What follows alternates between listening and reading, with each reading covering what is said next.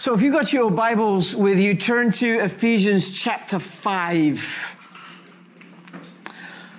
So a few weeks ago, knowing the election was coming, wanted to address it because we're all talking about it and thinking about it. But as the church, we are not a political body and we shouldn't be. We don't put our hope in either party or president. We put our hope in a king and his kingdom. I was kind of hoping today that the election wouldn't be settled so I wouldn't have to address it. Over the past few weeks, we talked about how God is in charge. And we talked about God's authority over us. And we talked about our responsibility to get involved. Today I want to talk about our opportunity now that it's starting to look like the election is behind us. Because we as the church, we as the people of God, we as children of the King have an opportunity now. Perhaps an opportunity that is broader and deeper and stronger because it's not uh, intertwined with politics. Just want to share a little verse before we get into our study today from Daniel chapter 2. It says he, talking about God, changes times and seasons. He removes and establishes kings. He gives wisdom to the wise and knowledge to those who have understanding. God is in control of our world. Some will be celebrating politically, some will be hurting politically. Regardless, God is in control of our world. He is our hope. He is our answer. He is the one who can bring healing to our deeply divided world. Congratulations to our president elect. Congratulations. We're going to have a woman in the White House and a woman of color, regardless of your politics. Those are good things. But we as the church have an opportunity. And I want to talk about that opportunity today because we've got to grab it. Because there's a lot of work that God needs us to do as we seek to reflect Him and His kingdom. We have an opportunity before us. It's a threefold opportunity. And I want to jump right in by talking from Ephesians 5 chapter 6. Paul is writing to the church in Ephesus in a culture that is confused in a world that is divided, among people that are broken. And he says this to the church. Let no one deceive you with empty arguments, for God's wrath is coming on the disobedient because of these things. Therefore, do not become their partners for you were once darkness, but now you are light in the Lord. Live as children of light. For the fruit of light consists of goodness and righteousness and truth. Test what is pleasing to the Lord. The first opportunity that we have as Christians that we need to grasp now is that we have an opportunity to shine. We have an opportunity to reflect Jesus. I want you to know that I planned this message before you even voted. This is not a political message. But regardless of who is in charge of our country, we have the opportunity to shine and we must grab it. Why? Because we are surrounded, verse six, by empty arguments, by promises that can't be kept. We're surrounded by philosophies that won't heal. Empty arguments are all around us. They're not going to fix our problem. And in fact, God gets very angry and frustrated with all the empty arguments that we put out. His wrath is coming on those we read who are disobedient. And so Paul says, do not partner with disobedience. Do not align yourself with things that are opposed to the wonderful will and way and love of God. Because what happens when we do, we cover our light. We put it under a bushel when we're told to remove the light and to let it shine. When we give ourselves too much to the world, when we let sin have too big a hold on us, we cover our light and we miss the opportunity to shine. Verse 8, Paul says this, for you were once darkness, but now you are light. You know, I didn't realize it till this week. I always thought it said you were once in darkness. And when we read it as you were once in darkness, that causes us to think that someone else is the problem and we're just caught up in their problem. But that's not what Paul says, is it? He says, you were once darkness. You were a carrier of these empty thoughts.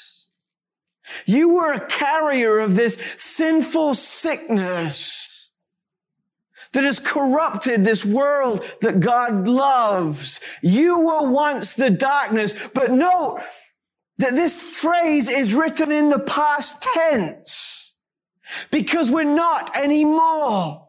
Once we put our trust in Jesus, once we receive his forgiveness,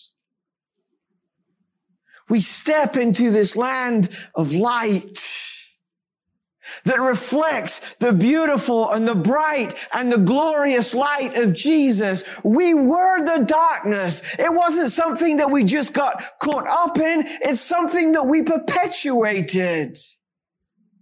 But we're not there anymore because we follow Jesus, the light of the world. You were once darkness, but you are now light in the Lord. When the Lord is in you, when the Lord is over you, when the Lord is working through you, then you can shine, live as children of the light. For the fruit of the light consists of goodness and righteousness and truth goodness, righteousness, and truth. It's a part of my daily disciplines. Every morning to pray through the headlines in the newspaper. I get the electronic version. It comes in about 5.30 when I'm in the middle of my devotions. And as I'm praying through the events that I'm reading in the newspaper, there is not a lot of goodness and righteousness and truth. Because goodness and righteousness and truth does not come from a dark world. It comes from a bright light shining savior. And that goodness and that righteousness and that light comes into this world as we reflect him. I want to encourage you to take the opportunity to shine. If you try to shine out of your own strength, let me tell you, it's not going to make much of a difference. That's not a very bright light. I know from personal experience. But if you are going to let Jesus shine through you, how you live, how you talk, through your humility and your character and your love, then you will grab this opportunity to shine. We live in a dark world. And those of us who are no longer in darkness because we've met the Lord of light have a responsibility to shine. Before we move on, Paul tells us one more thing. He says, if you're going to shine with light, you must test what is pleasing to the Lord. That's a really good word of accountability for all of us.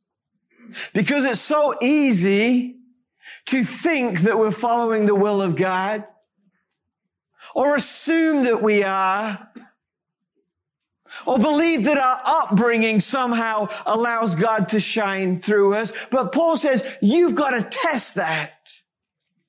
And this word testing is a really interesting one. It talks about how God tests precious metals and how God purifies precious metals. And I want to tell you that because God loves you so much and you are so precious to Him, He wants to test you. And so the process that this word testing talks about comes from that idea of testing precious metals. You know how they do it? They heat it up. They, would take some silver and they would heat it up to the point that all the impurities in it would melt and burn away. Now they wouldn't heat it up so much that it destroys the metal. But they would heat it up enough to remove the impurities. I want to let you know that if you're going through some heat right now, if you're going through a tough time, a difficult time, it's so that God can purify you. He's heating things up around you to remove the impurities. Why? Here's what happens when the impurities are removed from precious silver. You can start to see a reflection in that metal. A good metalsmith will tell you that if the metal is pure and precious, that once the impurities have been removed, you can see your face in it reflecting. The only difference is, is that as we are purified under heat, so that we can shine in this world, the reflection that people see should not be ours, but be Jesus. We must be tested so that we can reflect Jesus. We have an opportunity before us that we must take to shine. And so I want to ask you today, because of everything that's happened this week, in spite of everything that's happened this week, because of everything that's happened this week, would you take the opportunity to shine for Jesus? There's an opportunity for us to shine. Amen? Paul goes on. Says, do not participate in fruitless works of darkness, but expose them. For it is shameful even to mention what is done in secret. Everything exposed by the light is made visible. For what makes everything visible is light. Therefore it is said, get up, sleeper. Wake up, O sleeper, and rise from the dead so that Christ can shine on you. What's happening in these few verses is that Paul is saying to the church, you've got an opportunity to shine and you've got to take it. Because when you shine, you create an opportunity for change to happen.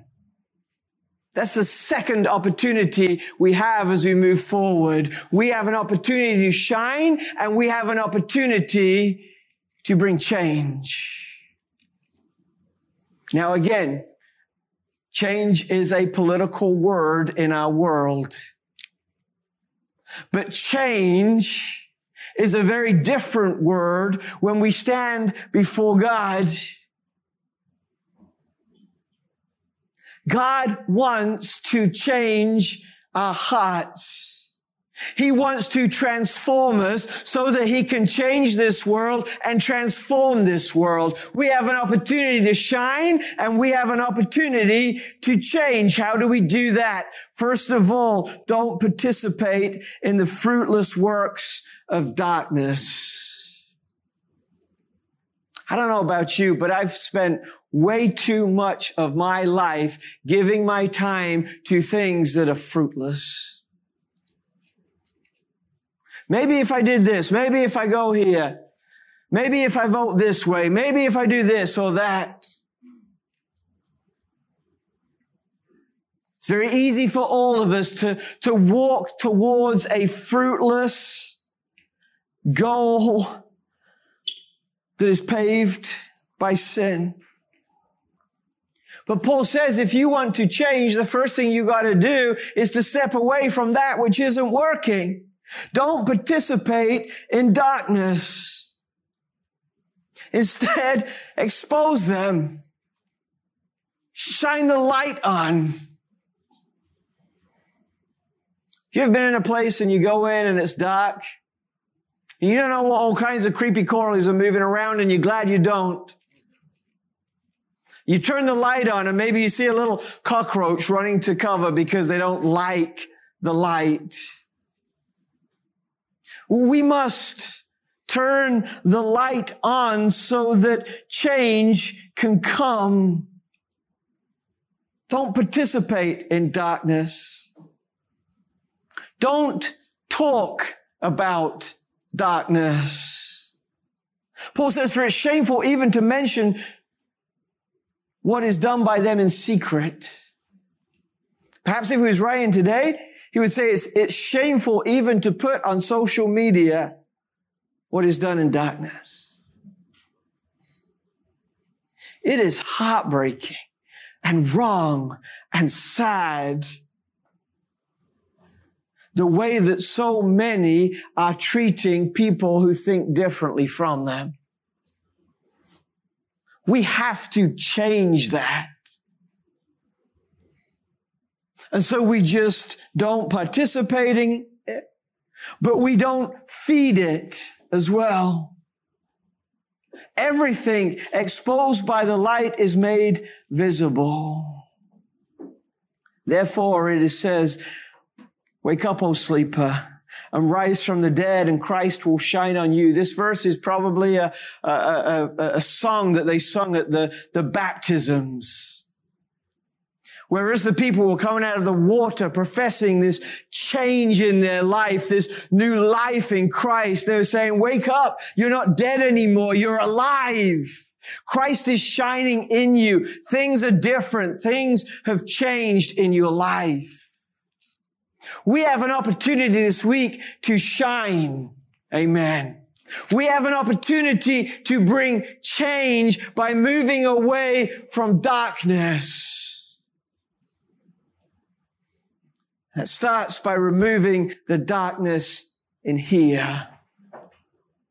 You know, I spent a lot of time with the police department as a chaplain. And even though I've only been doing that a couple of years, some of the things that I see that police officers see on a daily basis is heartbreaking. And a few weeks ago, I was talking with a sergeant just about that. Because their whole lives are lived helping people who are in darkness.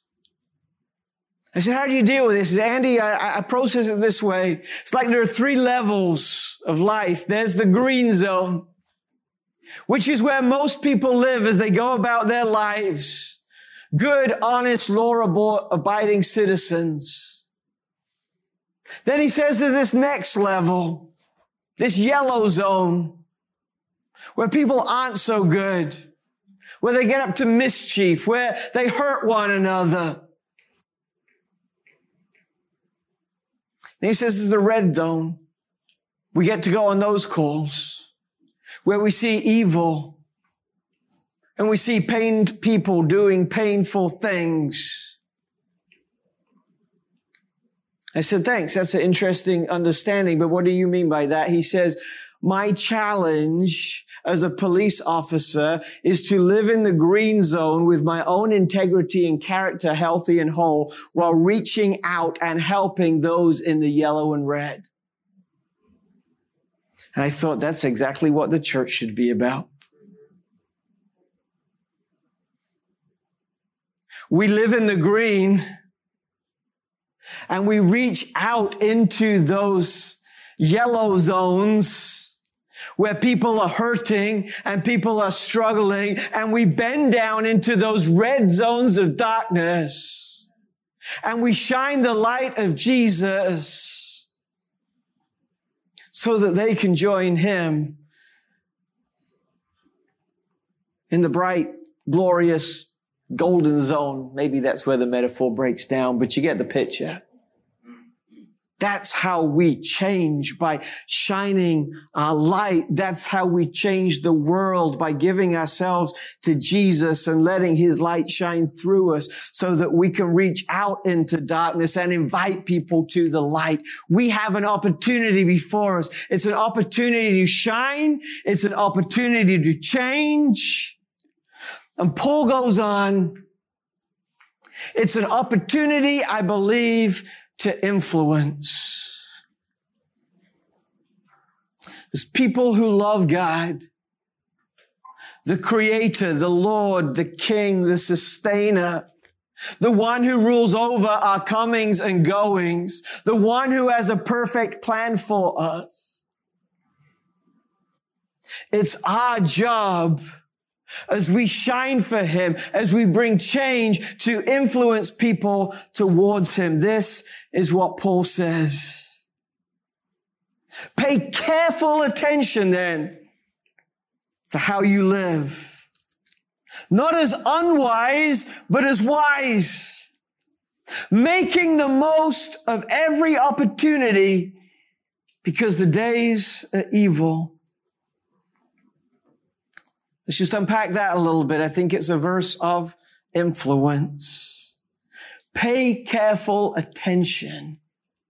The word here, as we um, dig into it, has a, a kind of optical connotation that, that, we're supposed to, to sharpen our vision, to, to clarify our focus, to figure out what we're, we're really about so we can make sure that we're influencing in the right way because all of us are influencers, right? Don't use your influence in an unwise way, but in a wise way. Ask yourself, am I making things better or am I making things worse? Am I solving problems or am I creating them? We are to be an influence that makes things better. We are to be an influence that solves problems. We are to be an influence that meets needs and heals hurts. Pay careful attention. Be wise in what you do. Make the most of your time. Some versions will say, take every opportunity that is before you. There are three ways that we can fill our calendar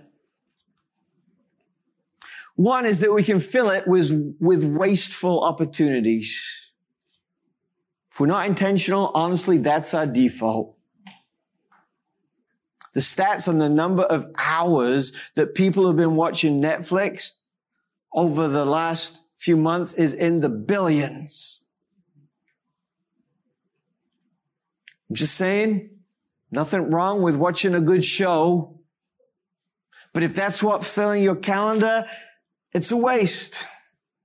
Some people fill their calendar just to look busy. But the kind of time it's talking about here is a different kind of time. It has this connotation of using our time redemptively, of using it for the purposes of God. It is when we use our time for the purposes of God that our influence is maximized. Because we're not just influencing now for the moment, for the short term. When we are using our time redemptively, we are influencing for the long term. for the kingdom, for people's eternity. Paul is saying you've got an opportunity before you to shine. You've got an opportunity to bring change and you've got an opportunity before you to influence. That's why he says, do not get drunk with wine, which leads to reckless living, but be filled with the Holy Spirit.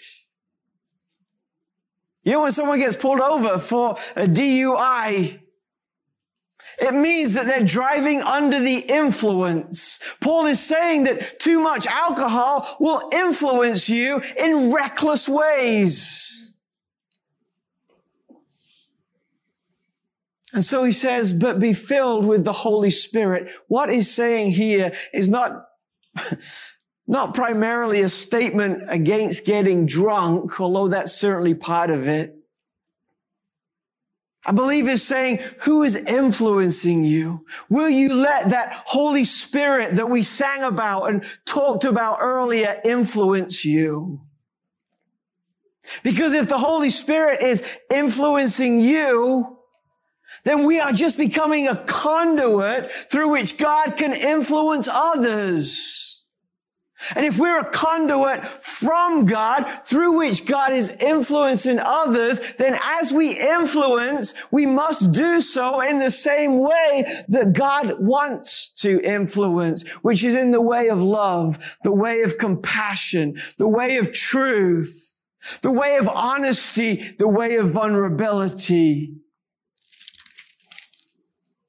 Paul says you have an opportunity to influence and you grab a hold of that opportunity to influence when you are influenced by that Holy Spirit, not just that we sang about, not just that we talked about, but that Holy Spirit that we felt and experienced. Verse 19, speak to one another with psalms and hymns and spiritual songs Singing and make music in your heart to the Lord, giving thanks for everything to God the Father in the name of the Lord Jesus Christ.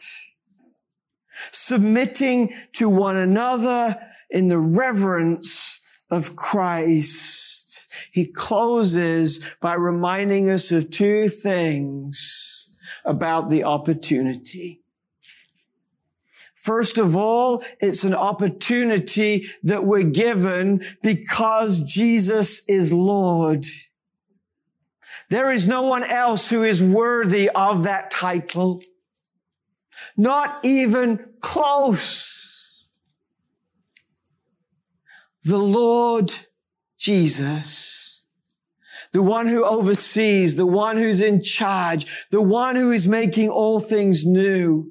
He's the one who's given the opportunity because he desires that none should perish and all should come to repentance. Because he's Lord, our role is clear. 21, submitting to one another out of reverence for Christ. He's Lord. Do we sit, submit to Him? Absolutely. How do we express that submission to Him? By submitting to one another out of reverence and respect and fear and honor of Christ.